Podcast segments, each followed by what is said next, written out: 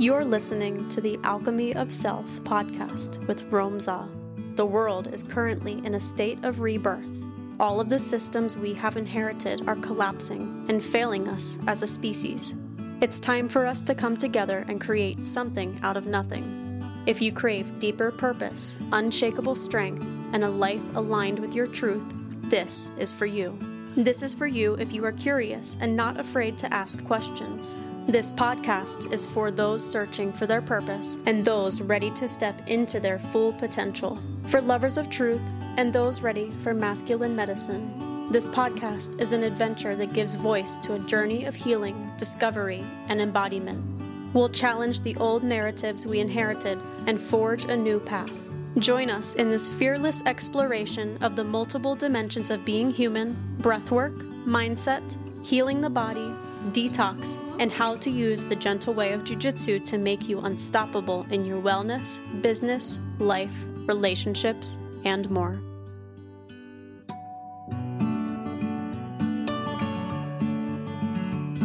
Our deepest fear is not that we are inadequate. Our deepest fear is that we are powerful beyond measure.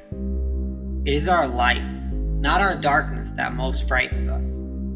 We ask ourselves, who am I to be brilliant, gorgeous, talented, fabulous? Actually, who are you not to be? You are a child of God.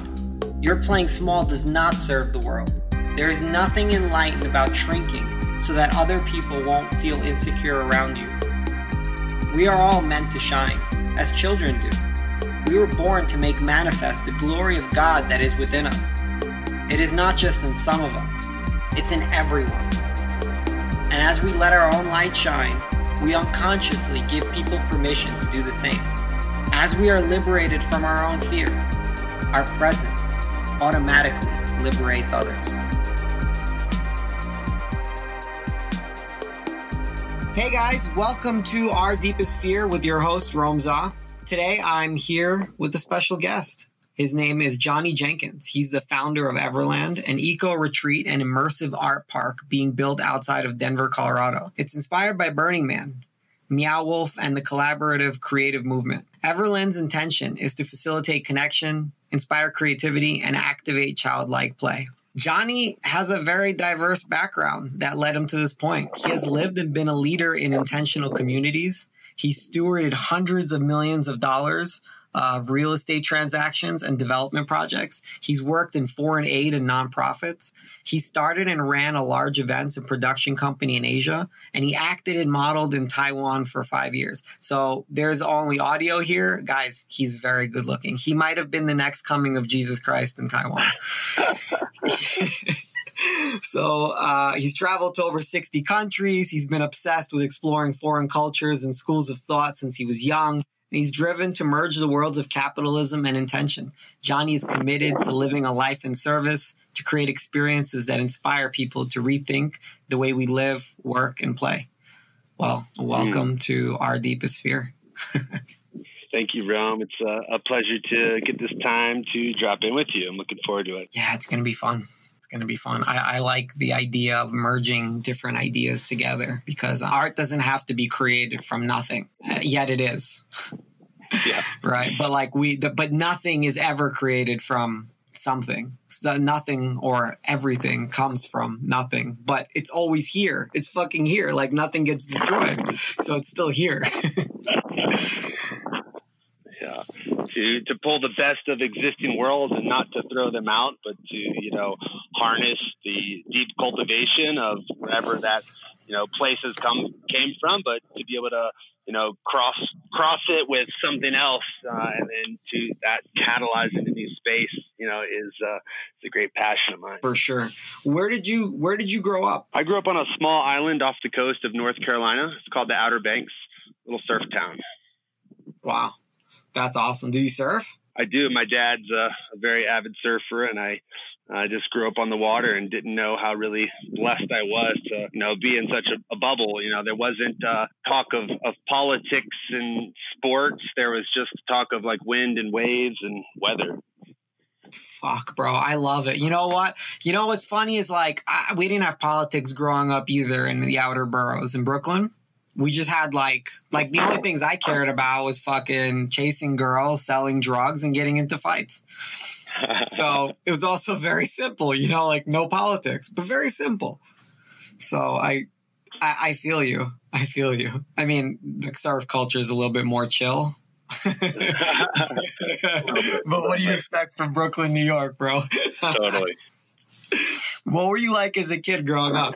Uh, you know, ADD, always in from one thing to the next, but you know, super adventurous. And I started uh, traveling international at 14, Panama, Peru, Papua New Guinea. I'd spend my summers abroad and you know, got really, uh, you know, addicted to deep experiences really young. And I think that, you know, helped to shape a lot of my path later down the road when you traveled what did you travel like for? Like as a 14 year old did you did you have like a specific purpose or it was just like i'm just gonna go explore yeah well i grew up in a, a really beautiful christian community and you know i wouldn't uh, call myself in the christian world anymore but you know it was a really beautiful time of you know having a bunch of parents and kids caring for each other and so i would start to go on these kind of uh, church trips or release trips or like aid trips you know to do like missions know, mission trips, yeah, and so different yeah, relief nice.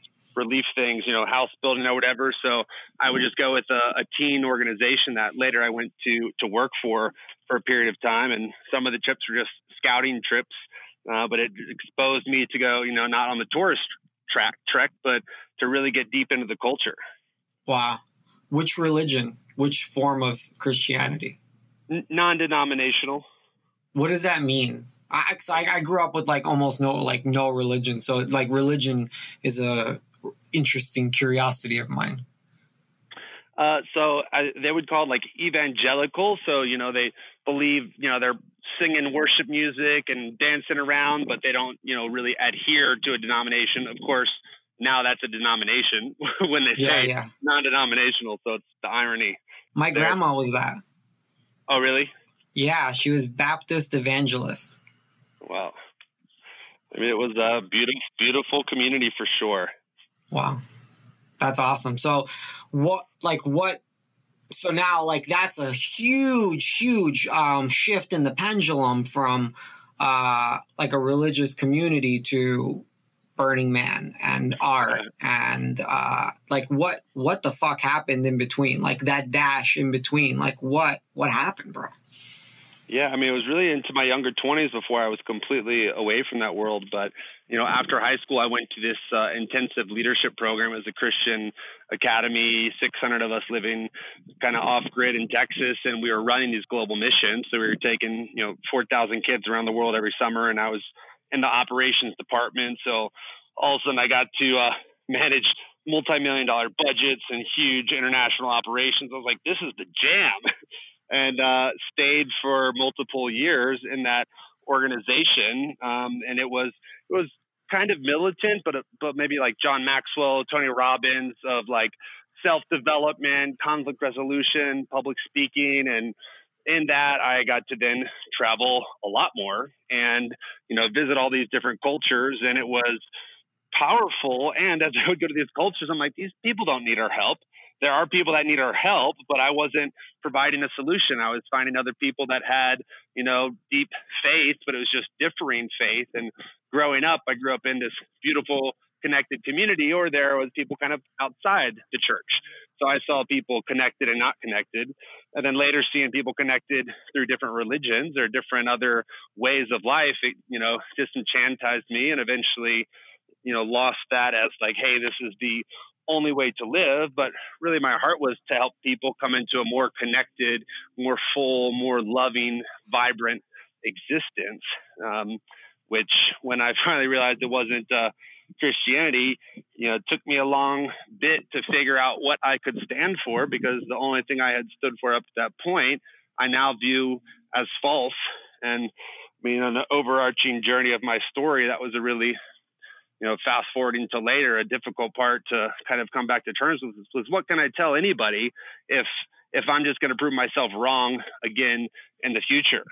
And I'll, uh, you know, a lot of those years later of traveling was trying to really figure out those other cultures and you know views of life with uh, an open heart, but also skepticism that hey, well, it's just about you know the contextualization of that area and that culture that breeds what's right and wrong or what that you know what people live for and what breeds happiness, but really on a quest to find out what purpose is. Because before I thought I had purpose, and then uh, giving up with that was uh, a time for rediscovery. Yeah. Wow. That's incredible. Incredible. The first thing that came to mind for me during that story was like, fuck, religion crushes. They make so much money. And they have like a fuck, like, like an army of people making money for them. Um, it's, it's incredible. And I'm not saying that from a, I mean, I, I love capitalism. I come from a communist country, bro. So just throwing that out there, like I have nothing wrong with capitalism. Um, but it's a business. Like it's a business like any other business. It's run like any other business. And when businesses are run like businesses, they act like businesses. So uh, it's really like and and businesses work on efficiency and effectiveness. Like that's literally like how businesses run when they're on autopilot. And religion's been on autopilot for a long time now. Very true. Very so, true. you know, like they have a story of a man that reached enlightenment, whether he's real, he's not real, I don't know. It's a story. Um, and the story teaches other people how to reach this sort of enlightenment. But the question is, every is everybody's experience really the same? Like my experience is totally different from your experience. So totally. It's just it's um uh you, you like my it's a mile marker. It's a it's a direction. It's the finger pointing to the moon but it's not the moon. Mm. hmm i mean we like we have those points of epiphanies and then we try to you know integrate them into our you know distorted reality that if there is anything transcendent it's definitely not on the plane of existence that we're operating so there's no way we're going to be able to articulate or have an understanding yeah. of these higher planes so you know we form groups around ideas and support systems and you know the accountability and the love and the trust can be huge and the mind control can also be huge. Yeah. Well we live and die for these organizations. Um, i'm actually very familiar with many organizations from a personal level because i've been searching for so long. So i've uh, encountered many um, organizations that um, it's you know, you know what I was thinking is like I'm I'm part of a lot of cults, right? like that that's the reality. Like I'm part of a lot of cults. I'm not just part of one. I'm a polymath. Uh, I'm part of jiu-jitsu and uh, movement training and yoga and fucking um what other cults am I part of? Entrepreneurship and um, fuck, like hiking and nature. Mm-hmm. Like it's mm-hmm. all cults, right? Like cult culture, whatever, right? Um, so the problem happens um, when it is a uh, in my experience, right? But maybe it's not a problem. Maybe it's perfect. Maybe that's that's the way it's supposed to be. You know what? Like I don't even think it's a problem. I think it's fucking awesome. Because to know this, you have to know that. Yep. Like yep. to experience this, whatever we're experiencing right now, we have to have experienced that. So if this is necessary to get to, only through that, then that is necessary to be there. Um, Aristotle, I actually quoted this on a podcast yesterday. Aristotle said, "You cannot build a city with just one type of man." Mm-hmm. Mm-hmm. Like you need the Jews, you need the Muslims, like you need the you need the blacks, you need the conservatives, you need the liberals, like you need you need all of these people. Like you need, you need. I, I might have not mentioned Christians. You need the Christians, but like you need them because like everybody brings their own fucking flavor. Mm-hmm. Like mm-hmm. It, it might suck, but so does heartbreak. Heartbreak yep. fucking sucks. Like losing people sucks. Like everything sucks when you're too attached, so attached to it. Like you know. So yeah, it fucking sucks. It sucks like losing your tribe. But maybe it wasn't your tribe to begin with, right? Maybe it's that story of like uh, the eagle that was raised with the chickens. and I think there's seasons of our lives for different uh, ways of existence, and we can yeah. evolve and, and shift through it. And I'm not I'm not ashamed or anything from that way of life. I feel that it has shaped me in so many ways. And I mean, essentially, Bro, you look like Jesus. It's, ama- it's amazing. Like, if that's one benefit of following that religion, bro, sign me up today. I don't have any hair. I got something to share, and my, my post COVID hair is pretty ridiculous. I just oh my god, bro! Like you, you got to tell me which like verse, which uh which line talks about hair, bro. Uh, you got to put me on, bro. I know you read that thing with a fine tooth comb. You know. well, I think the most famous uh, Bible character about hair was Samson, who uh, his secret to his supernatural strength was never cutting his hair and he was like able to like bring down entire armies with the strength of one man until uh, a woman seduced him and cut his hair. Fuck, bro. I wonder what kind of haircut he got. If he got like a fade or like a tape up, you know, like like if you're gonna do it, like you might as well look dope. Say my hair is probably not very good for jujitsu. So uh, I trained with a lot of guys with long hair um, that were really good. Um, it you know it's it's about tying it back properly and like you're gonna lose some like it's part of the process but it's also like not bad because people are like a lot more gentle with chokes because like mm. you have hair so they're like nicer about it because oh, people oh, are weird about it. So it's almost like it's it's not not because of you it's almost like um it's just like training with a guy with one arm like you're just not used to it. You know so people are like nicer. And like and, and it's an advantage for him because he's like nobody's fucking trained with a guy with one arm. Like they know like when they grab something, like they're grabbing this fucking thing. Jiu-jitsu's fun, bro. Jiu-jitsu's a fun thing. Um, it's my it's my kung fu, you know. Like it's the mm-hmm. like it's it's the kung fu that I grew up with. um, so when you were growing up and you were surfing, you were part of these really like tight knit communities. Um, what what did you like want to be when you grew up? I I always kind of had this uh, this business, you know, desire, this you know capitalistic mind, you know, young little entrepreneur making money on the sides, and and really I wanted to get in real estate and. I bought my first property when I was I was 17. That was uh, not uh, properly researched, and eventually lost money on. But I uh, dove, you know, really quick into uh, learnings for that space and uh, eventually did circle back into that world. I love it. All right, so let's talk about that. Um, the first property that you bought that you didn't research. What was the result of that? Oh, foreclosure. But um, you know, it uh, it it taught me to do the proper research and you know how important planning was for real estate and you know ironically i think you know of so many industries real estate's one of the most cut and dry where you can look at the variable. There's always new variables, but so much, so many less variables. And hey, I'm going to start some tech company or something like that. Um, so just saying, hey, don't be so overly eager when you see the first opportunity that looks that looks enticing, but you know, take a breath and really get into that before you uh, commit yourself. Yeah, so that was going to be actually my next question, but you answered it, right? So a lot of people that are listening, a lot of them have jumped in headfirst into like whatever it is that they're doing, right? But a lot of them haven't. And um, I think that the idea behind this podcast is to inspire them to jump is to inspire them to jump and you and you answered the question you know like before i asked it when you said like but this is what i learned um you know, I always think back to this idea that you know like we avoid sorrow despair we avoid the the other side of the emotions yet how do we know that joy is not hiding right behind it mm-hmm. or like success isn't like curled up like in between like a little crevice that if you don't look there in the despair you won't find the success you won't find the joy you won't find that rocket ship that uh, that you're already connected to. It's not that like you're creating anything new. You are a rocket ship. Your spirit mm-hmm. is a mm-hmm. rocket ship. Mm-hmm. It, not your soul, your spirit. Your soul is heavy, which is beautiful, but your spirit is a rocket ship. And it has the potential to shoot you through all of the dimensions.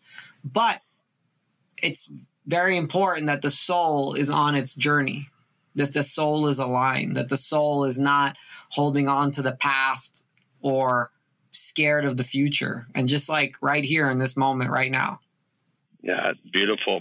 That was great. I think the uh, what what it brought for me it's the you know that lesson the importance of doing the research yet not paralysis by analysis and then yeah. some people get caught up in just the research and there there's this delicate balance of like get enough of the understanding but you're never going to have a 100% picture try to get enough to kind of you know shape out what it is you're jumping into but you got to jump or you're not going to do anything great. You can just make some small little steps, but you know that's it's when we jump that we can take flight.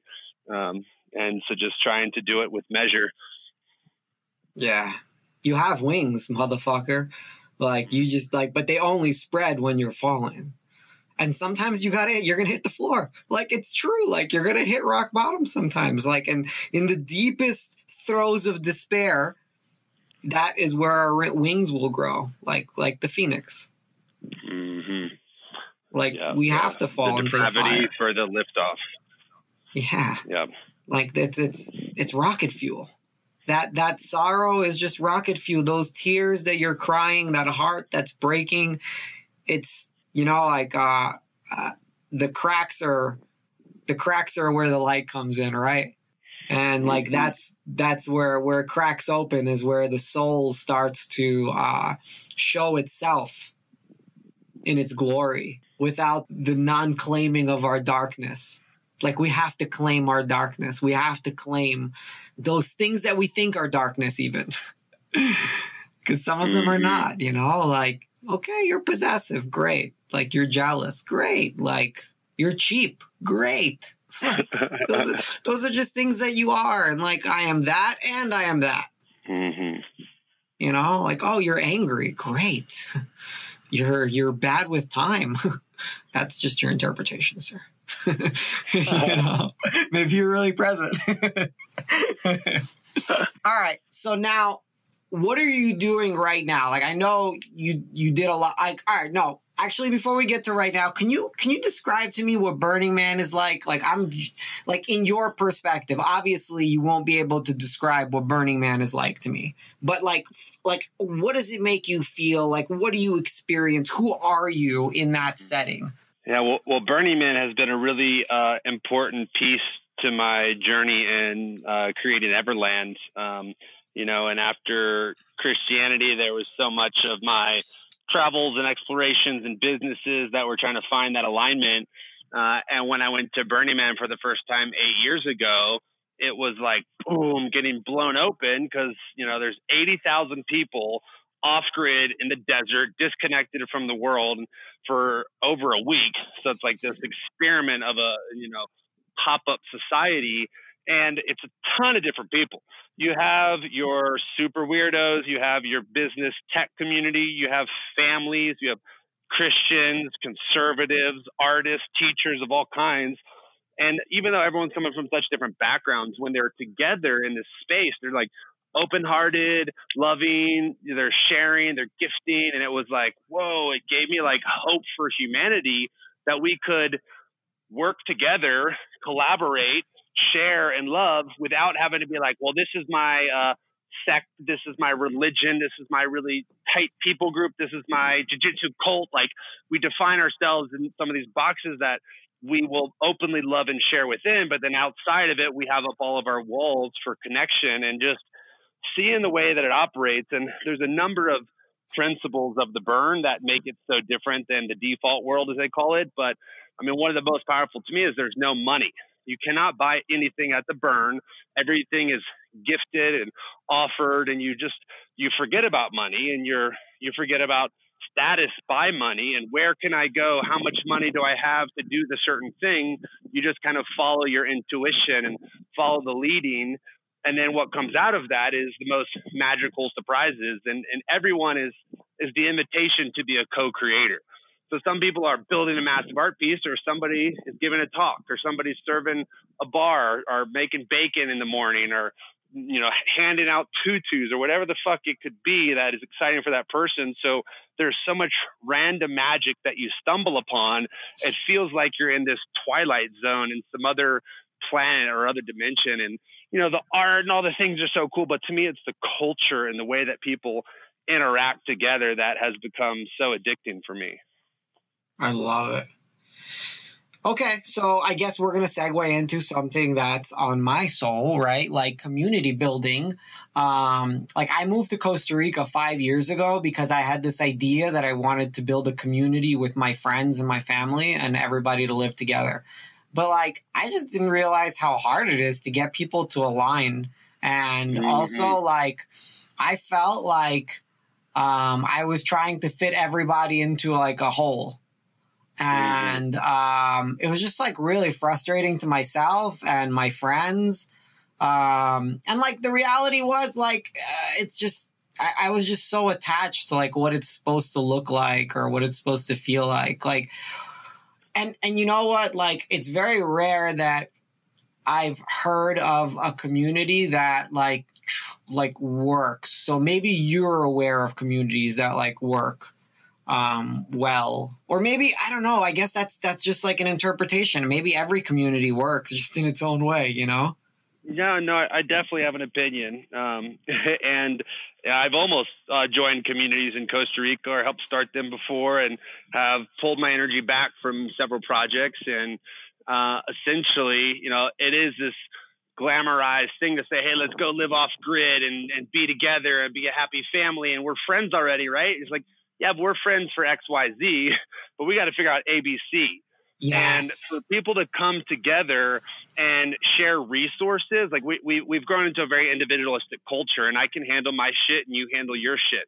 But once we start to have to rely on each other, it's like, well, how are you going to show up compared to where I'm going to show up? I mean, maybe you crush it in the kitchen and you help physically, but I'm the one bringing in the finances to make it work. And we both feel guilty with each other. So there's all these different human dynamics that can make it really difficult. And I see a lot of friends failing to make community. And the communities that I see the best are not created by friend groups typically, they're created by an intention or like a value system or an ethos. And a lot like of those, a religion. Like a religion is the best example. It's like we are following this above ourselves, but it also could be uh, harmony with the earth, permaculture, and sustainability, or it can be art, or it can be we're a tech community. We're coming together as an incubator, or or we're a place for education, and we want to be public facing. So finding those alignments are really the first step. And when when I talk with people about wanting to live in community or to do something like that, I'm like, there's so many different ways that could come to fruition, whether small groups or big groups, shared spaces or just close spaces. But first, drop it into what is your value systems that you're trying to make your decisions on and continuing to just brainstorm like that until you find health. a community that health is a good one health yeah. is a good one like a specific type of health because i was just thinking about it and like like because I, I, like we're saying religion right like religion is uh is a macro category um health is a macro category mm-hmm. because um like you I mean, a specific type of health, obviously, like a specific right. type of religion. Like, if you're like, oh, like this is a paleo community or this is a vegan community or um, like that has like a very overarching idea over, um, and not just health, but like also like people go to sleep at 8 p.m. instead of 4 o'clock in the morning. Like, it's a different, um, I guess, niche like we're talking like macro niches or medium mm-hmm. sized mm-hmm. niches, not macro. Macro is like old school, but yeah, medium. Does that make sense? Or am. I crazy? No, that's it. Yeah, I was just thinking, like it just like clicked when you were saying it, and I was like, huh, yeah, fucking makes sense. Like if if and people have to be aligned and and that's why that that's the thing like i've never been to a community like that where i'm like oh this is fucking great. So uh, i wanted to check out maybe some yoga communities or um, that's another one too yoga. That's a fucking big one that like mm-hmm. encompasses so much you know? It has like healing and nutrition and movement and like and like they're into nature also for a lot of them you know? Like it it it's a transcendental um, practice. Mm-hmm. Practice. Mm-hmm. Practice. That's what it's about. It's about your practice. Mm-hmm. What does your life's practice look like? and does it align with my life's practice? Because if they don't, like, great, like we can still be friends, right? But if they do, we could fucking we could kick it. And and and maybe it's for five years, maybe it's not for fifty years, right? Because mm-hmm. things are changing so fast. Like I might be a yogi now, and tomorrow I'm a fucking dolphin. yep. I might be a Christian now, and today a burner started an art park. Exactly. Okay, tell me about the art park now. Like, I'm, I'm like, oh man, I'm so excited about so many of the things that you're talking about. So I was living in uh, Taiwan. I had a, a big production company there, and it was very exciting and not fully fulfilling. And I uh, I launched a motorcycle three stories off a bridge and Fuck. should be dead or or at least paralyzed. But I landed in a foot and a half of water, and that was like the pattern disruption, like the stop. Like, is this what you're bringing to the world? Is this your highest calling? And that time of recovering, I couldn't walk for months. was in the hospital for weeks, and just really getting back to, you know, what my gifts were and what I wanted to work on. And I had left real estate development to go be abroad full time in order to just be tapped into my space and not into the you know aggressive consume and create uh, system. Uh, yet there is so much wisdom within real estate. It is a basic fundamental building block of our life, and through that, you know, healing, I had this vision to, you know, go back into the development world, but to bring, you know, community and creativity together. And at first I didn't know if it was an eco village or a treehouse resort, but moved to Colorado five years ago, a little over, and started looking for land uh, immediately. And found this land, but luckily I wasn't able to do it at that time and rooted back into being here and developing community. And then we, I co-founded a members club called Archipelago, which was again a, about community around shared spaces. Uh, and then a couple years ago at the Burn was when the inspiration really came in that the place that I was wanting to build, which will be called Everland, is much more open than like a community that's you know removed and disconnected. It's a it's a place that we want to be inclusive, and that's mainly for events and activities and classes and lessons and art and play. And I have been a very playful child all of my life, even when I'm deep in business. And there's such healing and and just being that child. Like intuition, imagination, flow. And we don't have a lot of places that welcome the silly childlike play.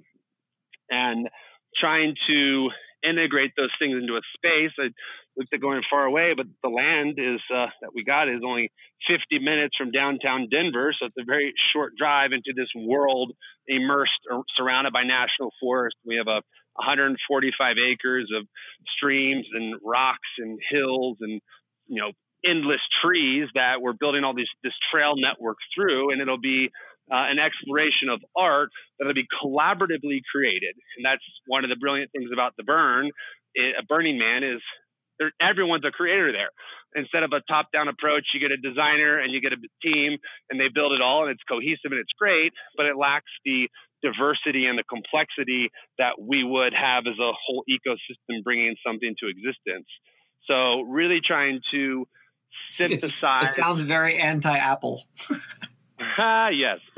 Uh, trying to synthesize that that creative power, and the burn was a major inspiration. And, what I referenced earlier to you, Meow Wolf has been a big industry disruption in the art scene. About uh, four years ago, a bunch of anarchist artists uh, got a bowling alley in Santa Fe, New Mexico, and it's like 10 blocks of Burning Man into this one bowling alley. It's this immersive world, art park, weird gizmos and gadgets, and you're in a house and there's a story and a mystery, and you open up the washing machine and there's a portal to another world, and it's all the, these layers and things that you figure out, but they've been wildly successful. And it basically it's a theme park business model where you go in and you you tour it and you see it, but it's also a venue and an art gallery. Uh, so they kind of unlocked the ability to actually put a business model that's a little bit more sustainable than just a retreat center Experience. or a campground. Yeah, something that we are craving experiences as millennial. And now, I mean, more than ever in a post-COVID world, it's like I'm only going to do the things that are really going to bring me joy. And typically, things that bring us joy are new experiences and outdoor spaces and things connected with, you know, nature and art and people. And people, and people, fuck, just being simple and playful. fuck, bro, like people. That's what we're missing. Is like people, like all mm-hmm. the time. We're missing like other people that enjoy themselves. Enjoy. Period. Mm-hmm. period. Mm-hmm. So the art park is, you know, if you invite a bunch of random people to build together, it could be pretty chaotic and lack some cohesion. Uh, so we spent a lot of time trying to feel into what our storyline and prompt would be for all of the art. And uh, Bill Plotkin has been one of our major inspirations. He's a, a nature-based therapist found in the Animas Valley uh, and has developed uh, an exploration of human archetypes based around a compass. And the compass is our logo for Everland about exploration of the self and of the world. Uh, and so in the center of the art park will be this compass dystopian village, kind of like a Peter Pan Lost Boy meets Swiss Family Robinson, upcycled and eclectic. And then there'll be all these trails that emerge, and each of the trails will have a, a local avatar, an animal that explores an archetype. So the trail of the east is the the chipmunk, which is childlike play and the trickster energy. The south is the hummingbird, which is like the artisan, the craftsperson, the creator. The west is the owl, which is the visionary and the champion. And the north is the bear, which is like wisdom and shamanic energy and deep elders and learning. And then three zones earth, sky, and inward. So the earth is like a, it's going to be a giant nature labyrinth mandala with woven animal structures. And the sky trail is like ancient future, aliens, psychedelics, all the ethereal stuff. And then the inner, my favorite is like the inner resonance, like the inner vibration that ties us all together, no matter who and what you are. But from a you know scientific standpoint, we are linked up through our breath and through our pulse. So it's going to be a sound shrine. We're building uh, this this sound temple that the the roof is going to be a wind tarp that blows at different pitches and frequencies, and the, the walls will all be made from deconstructed piano innards, all the strings tuned to the frequency of the earth. So it'll be this interactive instrument that you can go inside and you know play a chord and, and meet it in space. And so all along these trails, an artist can choose where they want their art to go and say, well, my art's about the trickster and the childlike play. And they can show their interpretation of that archetype.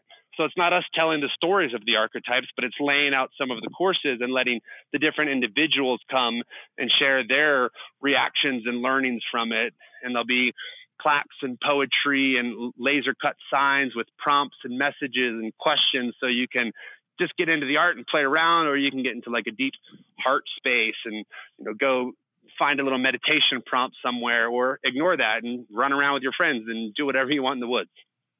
Yeah, or that and that, right? yeah, that's incredible, bro. My soul has an erection right now. Oh, that's a good statement, bro. I mean, like that sounds incredible. Like that sounds like something I want to bring my kids to. And like, can you do camping there? Yep, we're uh, we already have a retreat center that's fully built out and um, usable, and we have uh, we're building. We have eight tiny cabins that we're turning into each as like a unique artist takeover, and then we'll build a glamping village, so nice tents that you can just go in without bringing your stuff, and then we'll have where it's just camping where you can. Yeah, I want primal, bro. Yeah, I want primal, bro. I'm not. I'm not bougie, bro. I mean, I am sometimes but like realistically, bro, I like I like to feel the nature. Like I, I like like I, I went camping uh last week. I've been going like a little bit more and more. I'm from Brooklyn. Like we don't have fucking camping. If you're camping, you're homeless. You know. So uh, like that's the only people that I knew that camped were homeless people. so um yeah, bro. I mean, like I just sleep on like a yoga mat. Mm-hmm touch and like, the nature beneath you. Yeah, just like I like feeling it, you know. I mean, uh, granted, like I'm gonna test other things too. I'm sure, I'm sure there's gonna be days where I don't want to fucking sleep on a yoga mat. So, yeah, bro. I mean, but I'm still figuring it all out, you know. Aren't we all right? and to have multiple points of intersection so people can come to this you know whether they want a comfortable stay, place to stay or they want to be primitive but you know our, our heart is to be a very open and inclusive space. And while burning man has been so inspirational and impactful to me you know the, the essence of it is, is fairly exclusive. It's expensive mm-hmm. it's hard to get a ticket it's hard to take off two weeks to go and do something. So there's a lot of privilege within the burn. Once you're there, everybody is just one person, and then it becomes fully one of the most inclusive things I've ever experienced. But you know, there's a lot of people that would never go to the burn. They're like, that's a bunch of hippies running naked in the woods. And you're like, oh, it's, it's really a diverse group of people. But, you know, to create, uh, you know, to bring some of that big art, immersive story, and like transpersonal uh, development within, you know, beauty from this sculpture or these art pieces can really be a powerful activation for people. And, you know, we're not telling people as Everland, like how to be inspired, like what it is, but when you can see so many different expressions of creativity, then we want people to go and be like, well, look at the way this person did that, or this person wrote that. And then they take that back into their own community or workspaces or homes and, you know, begin to create a little more themselves. I love it. Actually, I, a thought comes up when you say that, like with the Burning Man not being exclusive. So in the entrepreneurship world, there's like an idea that says when people pay you more money, they pay more attention. Mm-hmm. So my thought is like, would would people appreciate i mean we never we would never know right like this is an i don't know question but it's an interesting question like a line of thought right like who fucking knows but um would people appreciate Burning Man if they didn't take those two weeks off and they didn't splurge on themselves and they didn't step out of maybe their regular spending habits um, or save for it? You know, like I remember when I was a kid, like I grew up fucking poor, bro. You know, so like I I would like I would like have to save for shit myself. Like I had to mm-hmm. start selling Spice Girl lollipops in third grade, you know. um, and I started selling weed when I was eleven. So like I like because I, I wanted stuff, but I couldn't afford it, right? But like I appreciated that shit so much more because I like I had to like work for it. Mm-hmm. I don't know if that makes yeah. sense, but it's just like my experience as a uh, kid uh, Uh, a principle for sure that I agree with. And I mean, it takes a lot of work to go to the burn, and you there's no services, there's no electricity, there's no water. You know, they have bathrooms that you can utilize, but you have to build your own encampment with all your people and build a kitchen. And you know, you suffer through the experience many times, and you come out of it and you feel wrecked, yet you also feel more activated, or you can feel more activated than you've ever experienced. Yeah, like something cleaned you. Mm-hmm. Wow, incredible. So, I mean, fuck that. It it sounds like such an incredible uh, project. Like, what's next for that project? Like, where are you in your development? Like, when are you guys going to be open? Yeah, so the retreat center is currently open and we're starting to book. We just had a, a men's retreat this last weekend. Uh, and then we're mainly in the development. We spent the last year uh, stabilizing the, the property uh, with the existing buildings, and now we're working on the outdoor trails, the fire mitigation, the uh, the cultivation of the art. We've already had a lot of art that's been pledged to be built here, and over the winter we'll do the next larger call for art and we'll be covered with snow for you know many months. And then as that snow melts it'll be a big festival production style build where you have you know 20 different artists here at the same time that are all building different installations. And the goal would be to like open the art park for a soft opening midsummer of next year. But the camping aspect may be a uh, late winter 2021 i love it I love it. That's incredible. Um, by the way, I'm calling it out right now, bro. I'm doing a I'm doing a retreat there. Nice. Just nice. throwing it out there, bro. Right now, yeah. Actually I haven't announced it to uh, my listeners yet. I was on a different podcast and I announced it there that I'm going to announce uh, the retreats that I'm going to be having uh, at episode 50. Ooh. So something to look forward to. I give myself like these little milestones. Um, yeah. So right to hear episode fifty. Yeah, me too, bro. Me too, bro. I mean, it's going to be incredible. So, all right. Uh, you live there by yourself or you live there with your family? Uh, I live there with uh, a number of people working on the project. You know, we have several homes on the property, so everyone who is there is focused on building, creating, logistics, site operations. So it's definitely a, a communal effort. Uh, and you know, the beauty of being so close to uh, a big city. I mean, we have four million people within two hours of the property, with Fort Collins, Colorado Springs, Boulder, and Denver. So there's an easy access for people to just come for the day and get involved. So we have a lot of you know community projects and things that we're you know doing some things as we give back and then some things we give back to the community some things we give back to the land and really help steward in the forest together and helping it breathe and become safer. I love it. How far are you guys out from boulder? One of my business partners lives in boulder. An hour and 15 nice bro. Nice. I i like honestly bro i love Colorado. I was actually standing uh, in Rocky Mountain National Park, like on a on a rock last year. Like we just finished like a really long hike. I don't remember where, but it was really cold. Um, and I was like, man, I could totally see myself living here. Colorado's so fucking beautiful, man. Yes, and in a world right now where people are moving out of the cities, like I mean, our real estate's booming right now. The amount of people we have, you know, transplanting here from San Francisco and from New York, it's we were talking about right at the beginning of our chat. There's just such a, a beautiful balance of, of nature and culture and work play and you know the balanced lifestyle. Yeah, I, I really I really enjoy Colorado. I went to Montana about a month and a half ago, and uh, fuck, it was like Colorado on steroids. The nature. It was. Oh man, it was, it was insane. It was insane, bro. I was just like, holy shit! Like this is this can't be real. It was like it was like a cartoon. But like it's also like there's nothing there. So Colorado has a lot of shit there already. And they got legal weed for those of you that smoke a lot of pot that are listening. Yeah, legal weed, and we've uh, decriminalized psilocybin. Yes. We're the first first city to decriminalize it. Wow. Wait, Denver was the first one? Yeah. San Jose came second. I think it was San yeah, Jose, right? Barely after us, yeah. They were happening simultaneously. Our boat was just first. That's incredible, bro. So, what does that mean for psilocybin? Are you are you aware of like what's going on with that? Yeah, I have a lot of friends deep in the space, um, and you know, it's it's not something that you can sell or really grow. It's just not something that it's the first step.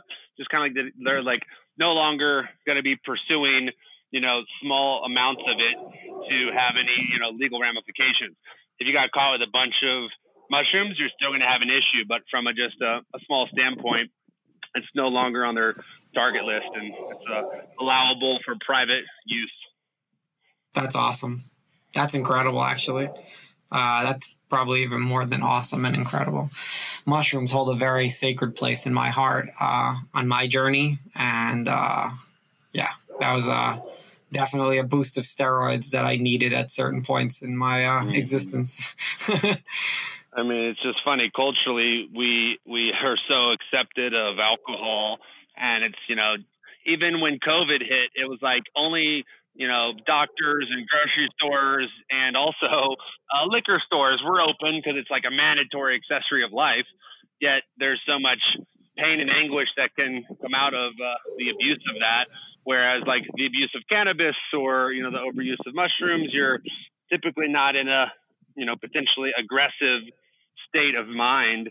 So it's really beautiful just to watch the overall culture of somewhere like Denver be impacted by the you know prevalence of you know cannabis use, and I'm uh, really intrigued to see what's going to happen from a you know society on a cultural standpoint over the next five or ten years of people having openings and shiftings in their minds from uh, experimenting with um, psilocybin. Yeah, it's really exciting. I mean, it blew my mind because I'm from the East Coast. Like, you still have to go to fucking some seedy ass place to get some weed.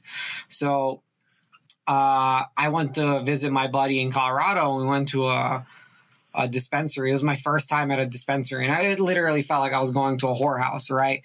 Um, so I go inside dispensary, they take my ID, and like I'm standing next to this like 70 year old white lady and like some like 65 year old Mexican dude, and it's just like, what the fuck?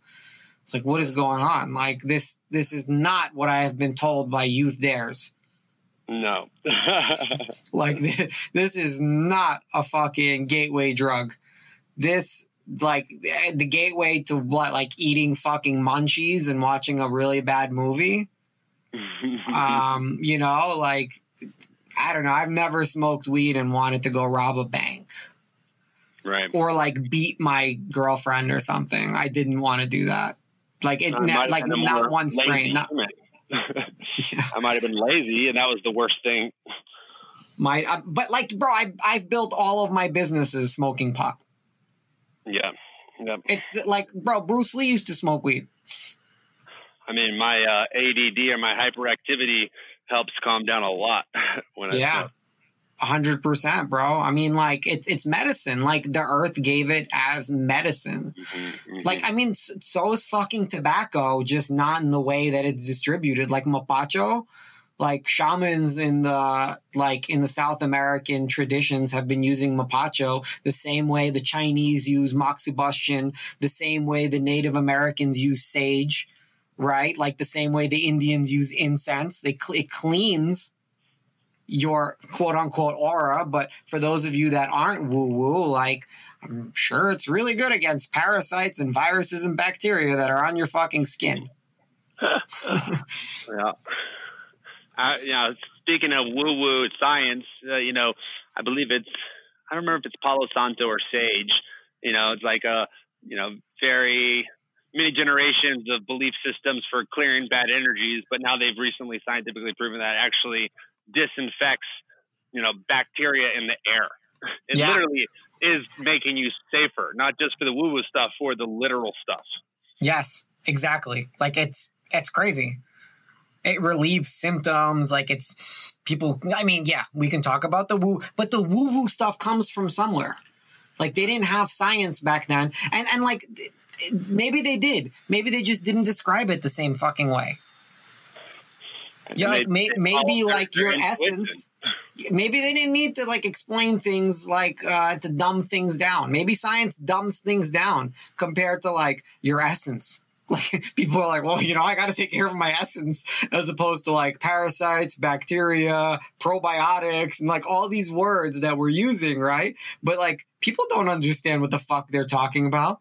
People still think eating like butter is bad for you.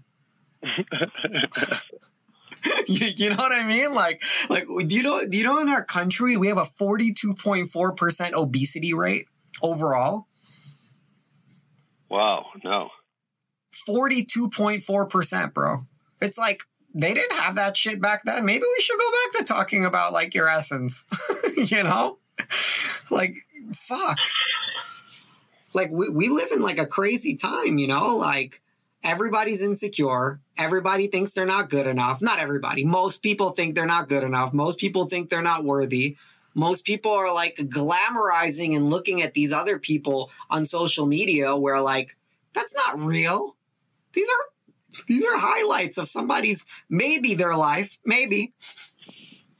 Mm-hmm, mm-hmm.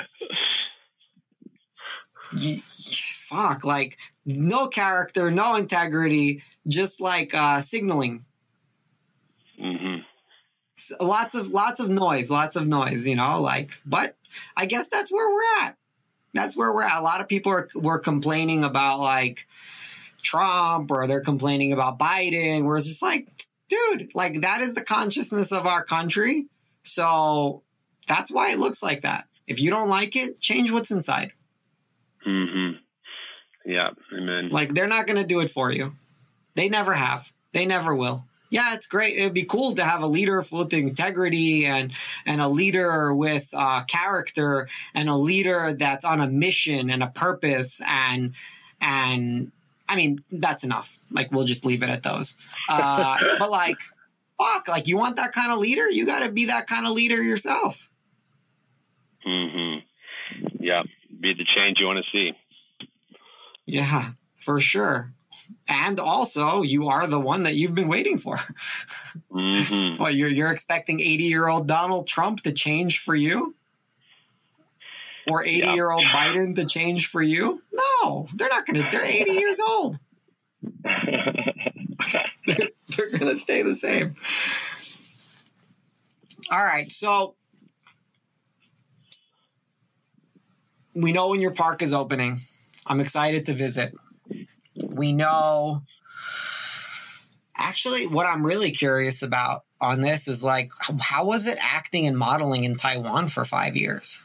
So I'm like, I'm five foot four, bro. Like, I could model for the Baby Gap and maybe Th- that's probably about it, bro. Or like like midget underwear or something. That's it. oh, like man. what, what was it like being a model? It was a different world for sure. Uh, and while I was doing that, I was throwing all those large parties. So, you know, it wasn't reality for sure, but I just got to travel around and go to beautiful places and be with beautiful people. And, you know, there wasn't a lot of, uh, deep rooted passion and purpose. It was like, oh, this is just luxury and play. But, you know, ironically, it's a very ego driven thing. People are paying you to show up and look a certain way. And they're also mainly rejecting you and saying, we don't want you. We don't want you. We don't want you. Then you get a gig. So it's like, crush the ego, crush the ego, inflate the ego.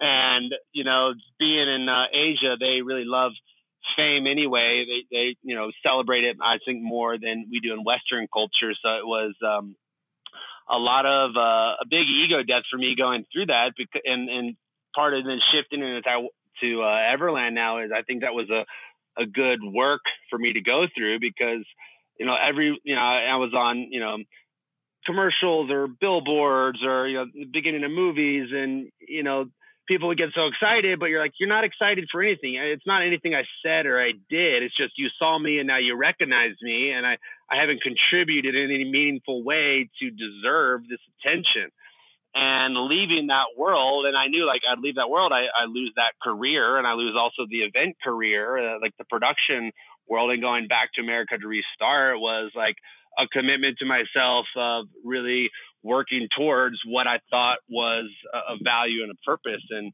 I think in a lot of ways, Taiwan was kind of my my siren. You know, from Homer's The Odyssey, the beautiful women on the island that are calling you in, and you, then you you never actually make it on your journey because you end up staying. And of course, in the book, they kill you and eat you. And I definitely didn't get uh, cannibalized in uh, in uh, Taiwan, but that uh, the fame and fortune kept me there for many years, and I, I got to learn Chinese. But it, it really helped uh, prepare me, I think, for Which dia- which dialect? Mandarin. Nice. Yeah, it's not very useful in Colorado. For now. But soon it will now, be. I mean, yeah, I know the. Chinese are buying up a lot of real estate in the United States, so it might be, Yeah. bro. You might be negotiating with Yeah. people that speak Mandarin. So that's that's the fucking reality, you know. And people do appreciate other people that uh, understand their culture and speak their language. Um, Like Mhm. today, uh, my gardener came and I spoke to him in Spanish, and he's like, "You speak Spanish?" I'm like a white Mhm. dude, like, uh, and he was just like, "You speak Spanish," and like everything was like super chill after that. He did like excess more than what he was paid for um Mhm. just because like he's like tribe member you know tribe member like you don't look like me but you sound like me so Yeah. uh You're I- making that effort to show up and to meet them there. Yeah. Yeah. it goes a long way. what was dating like in taiwan Um, also interesting. Um, it, it, really helped my Chinese, that's for sure. and they're yeah they're such sweet, serving, gentle people. You know, the the Taiwanese have like a, a Chinese culture, but more of like an influence of Japan or Korea, and like the Mhm. sweet meekness and just being in that that culture really helped me drop into more Eastern philosophy and meditation and, and, and patience rather than the the West of like go and build and create and here I am. It was like okay, calm down and really focus on that. So I, I learned so much from from my dating relationships, from the community, from from the elders there. You know, it's a, a really beautiful culture. what was the first thing that shocked you in dating Um, that you know, in a in a way that was difficult to you know kind of push against, but they aren't very strong-willed women, and I, hate to speak in generalities and, and, and saying, but they're very open and serving. Like it was a loving trait, but I'm like, do you really, are you really okay with me doing this or saying this or being here? And I realized like you, you could kind of push your way in a way that I don't want to do. But you know, when no one checks you, sometimes you take a little more ground and you take a little more ground. And you know, dating women in the West like, nah, that's not gonna fly. This is what I need. This is what I want. And you know, they were very uh, open and, and, didn't have a high level of demand. And, and I realized, you know, how, how different that was in, in, a, in a cultural uh, way of, you know, dating that, you know, definitely made me have to show up for it on my own rather than being asked or expected necessarily. Yeah. Wow. In, in general, some women were not like that for sure. Yeah. That's, that's an interesting like perspective. So I also um, earlier when we were before we switched back into uh, to Taiwan, you know, you said a comment. Um, you know, we are we're the ones we've been waiting for.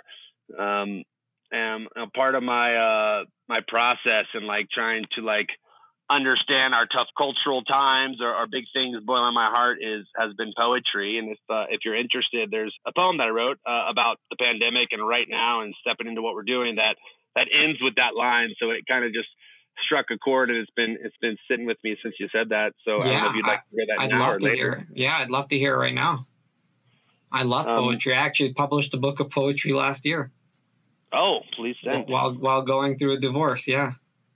Yeah, awesome. like you like we were talking about earlier. I don't know if it was on the call or not, but like those those times of depravity, you know, birth beauty. You know, sometimes we need to be slammed against the wall to get back to our center and the highs and the lows. And I'll try to write a poem when I'm not inspired and it's shit. And so I just have to wait till something's brewing. But um, you know, it's it's a strange time we live in. So this one starts a little uh, tongue in cheek with sarcasm. Good news, everyone! All, all the charts are up. Consumerism is up. Our global footprint is ever growing. Uh, by now, because global warming is causing beachfront real estate to expand. uh, I interrupt this broadcast. Your life, your flow, your hurry, and your worry to demand a pause. This virus is our cause to not ignore the signs any longer. Though we view ourselves as stronger, we destroy our home and are more vulnerable than ever before. So I must implore that we no longer whore out this sacred vessel to the highest bidder. We tried the way of competition, and through its attrition, we watched the success of some cause the demise of others. Our sisters and brothers around the globe laboring in turmoil while neighboring parties extracted for gain, stoking their fires with others' pain, continually running this inhumane campaign. Our planet has been dying and people crying out for all of our lives but we've been distracted and focused on our own story of self glory. And now we find ourselves in purgatory, uncharted territory, almost appearing as some cosmic allegory. The children have not been respecting the mother. And now we're all grounded, sent to our rooms a bit confounded, but given space to think about what we've done. We face a fork in the road, and we have slowed enough and have time to reevaluate and can now more fully anticipate what might become of us all if we do not heed this call. So I call for us to explore a new way of living, one more focused on giving and forgiving than keeping score of others' shortcomings, choosing to align and stand as one, protecting our planet and mutual well being, finding collaboration as freeing and seeing that together we are healed. Because the power that we yield as one unified field unfolds exponentially, untold wonders emerging consequentially. So let us take this time to reframe, to rebuild, restructure, and rethink, allowing this breath to help us resync with our planet, with ourselves, with each other. And may we stand up in service and rise to the occasion, allowing this invasion's abrasions to unify our collective body support structures.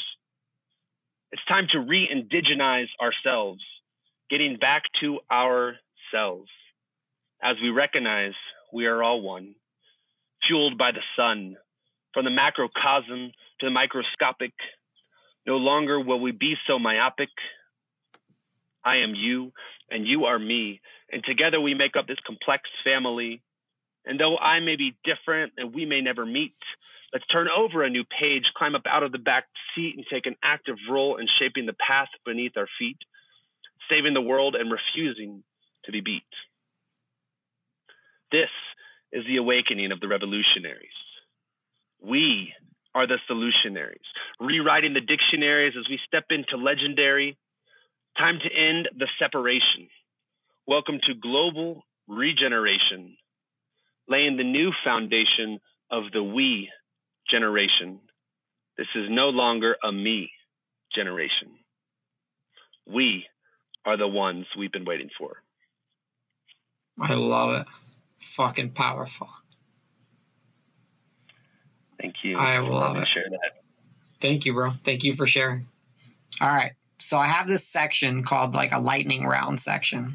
Uh, it's very like, like whatever comes to your mind in this moment, that is the answer. There is no, there is no way. like it's, it's infinite.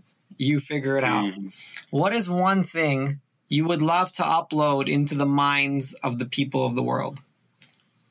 Mm, that we can find a way to collaborate like globally through all religions through all different walks of lives and that like together we are stronger and when we when we end having so much separation we will we will you know evolve as a species to be more healthy and and thriving and alive and in love I love it.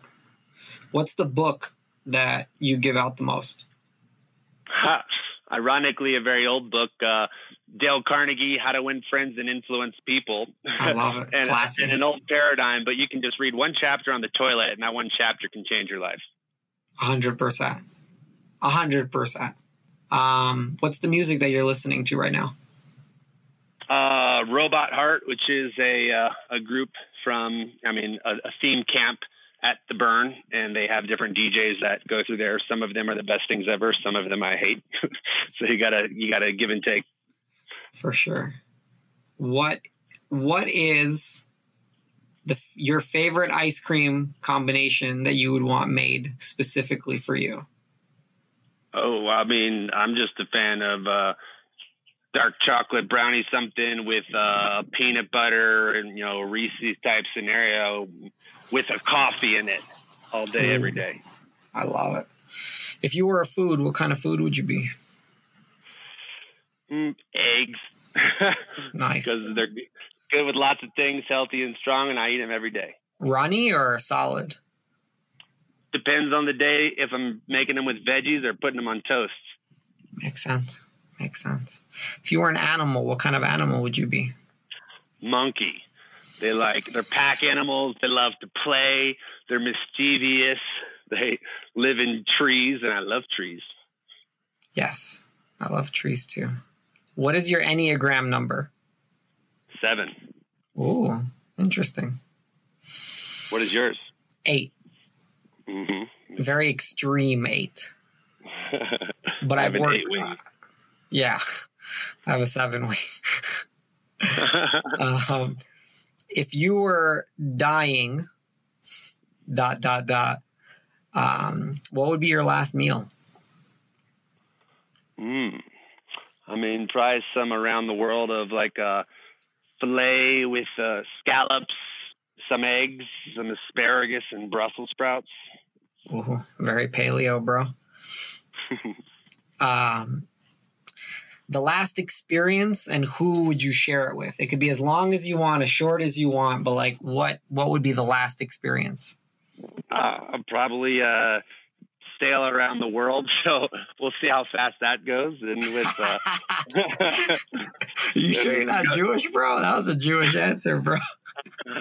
uh, go to all kinds of islands, explore a bunch of cultures, take a couple years to do it, and with uh, my beloved Kathleen and maybe uh, my best friend David and his partner, and we might have some kids by that point. So make sure it's a big enough boat.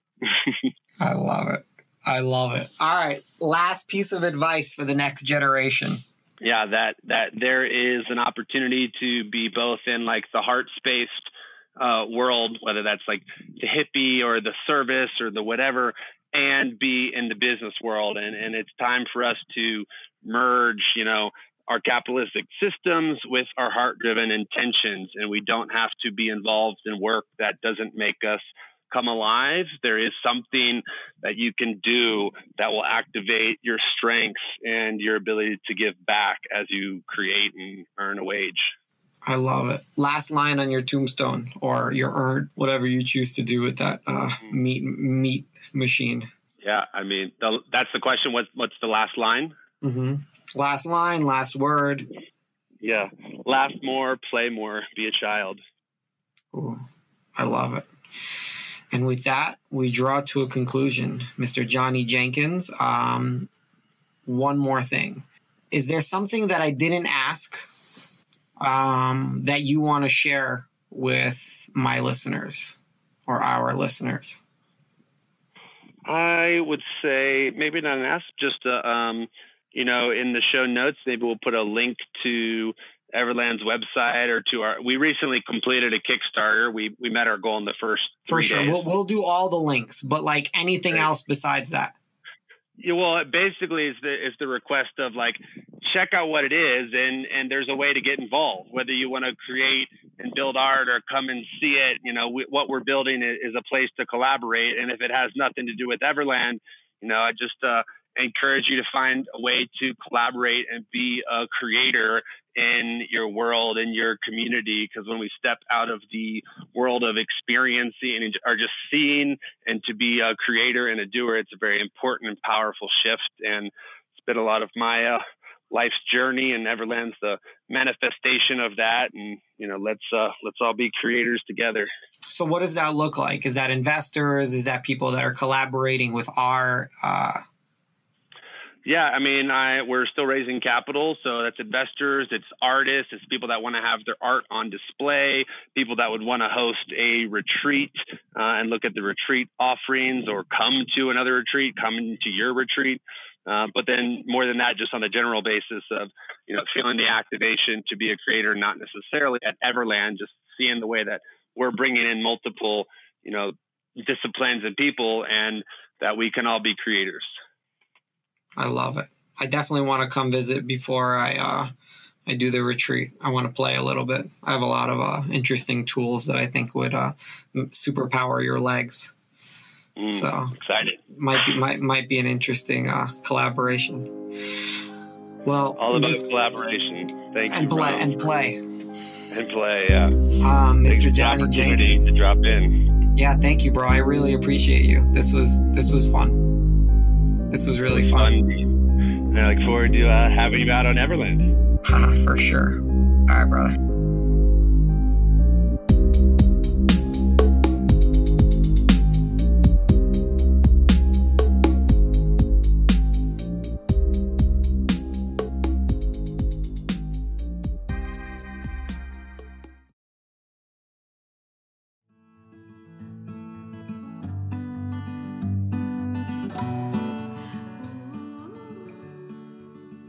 You for listening to the Alchemy of Self podcast.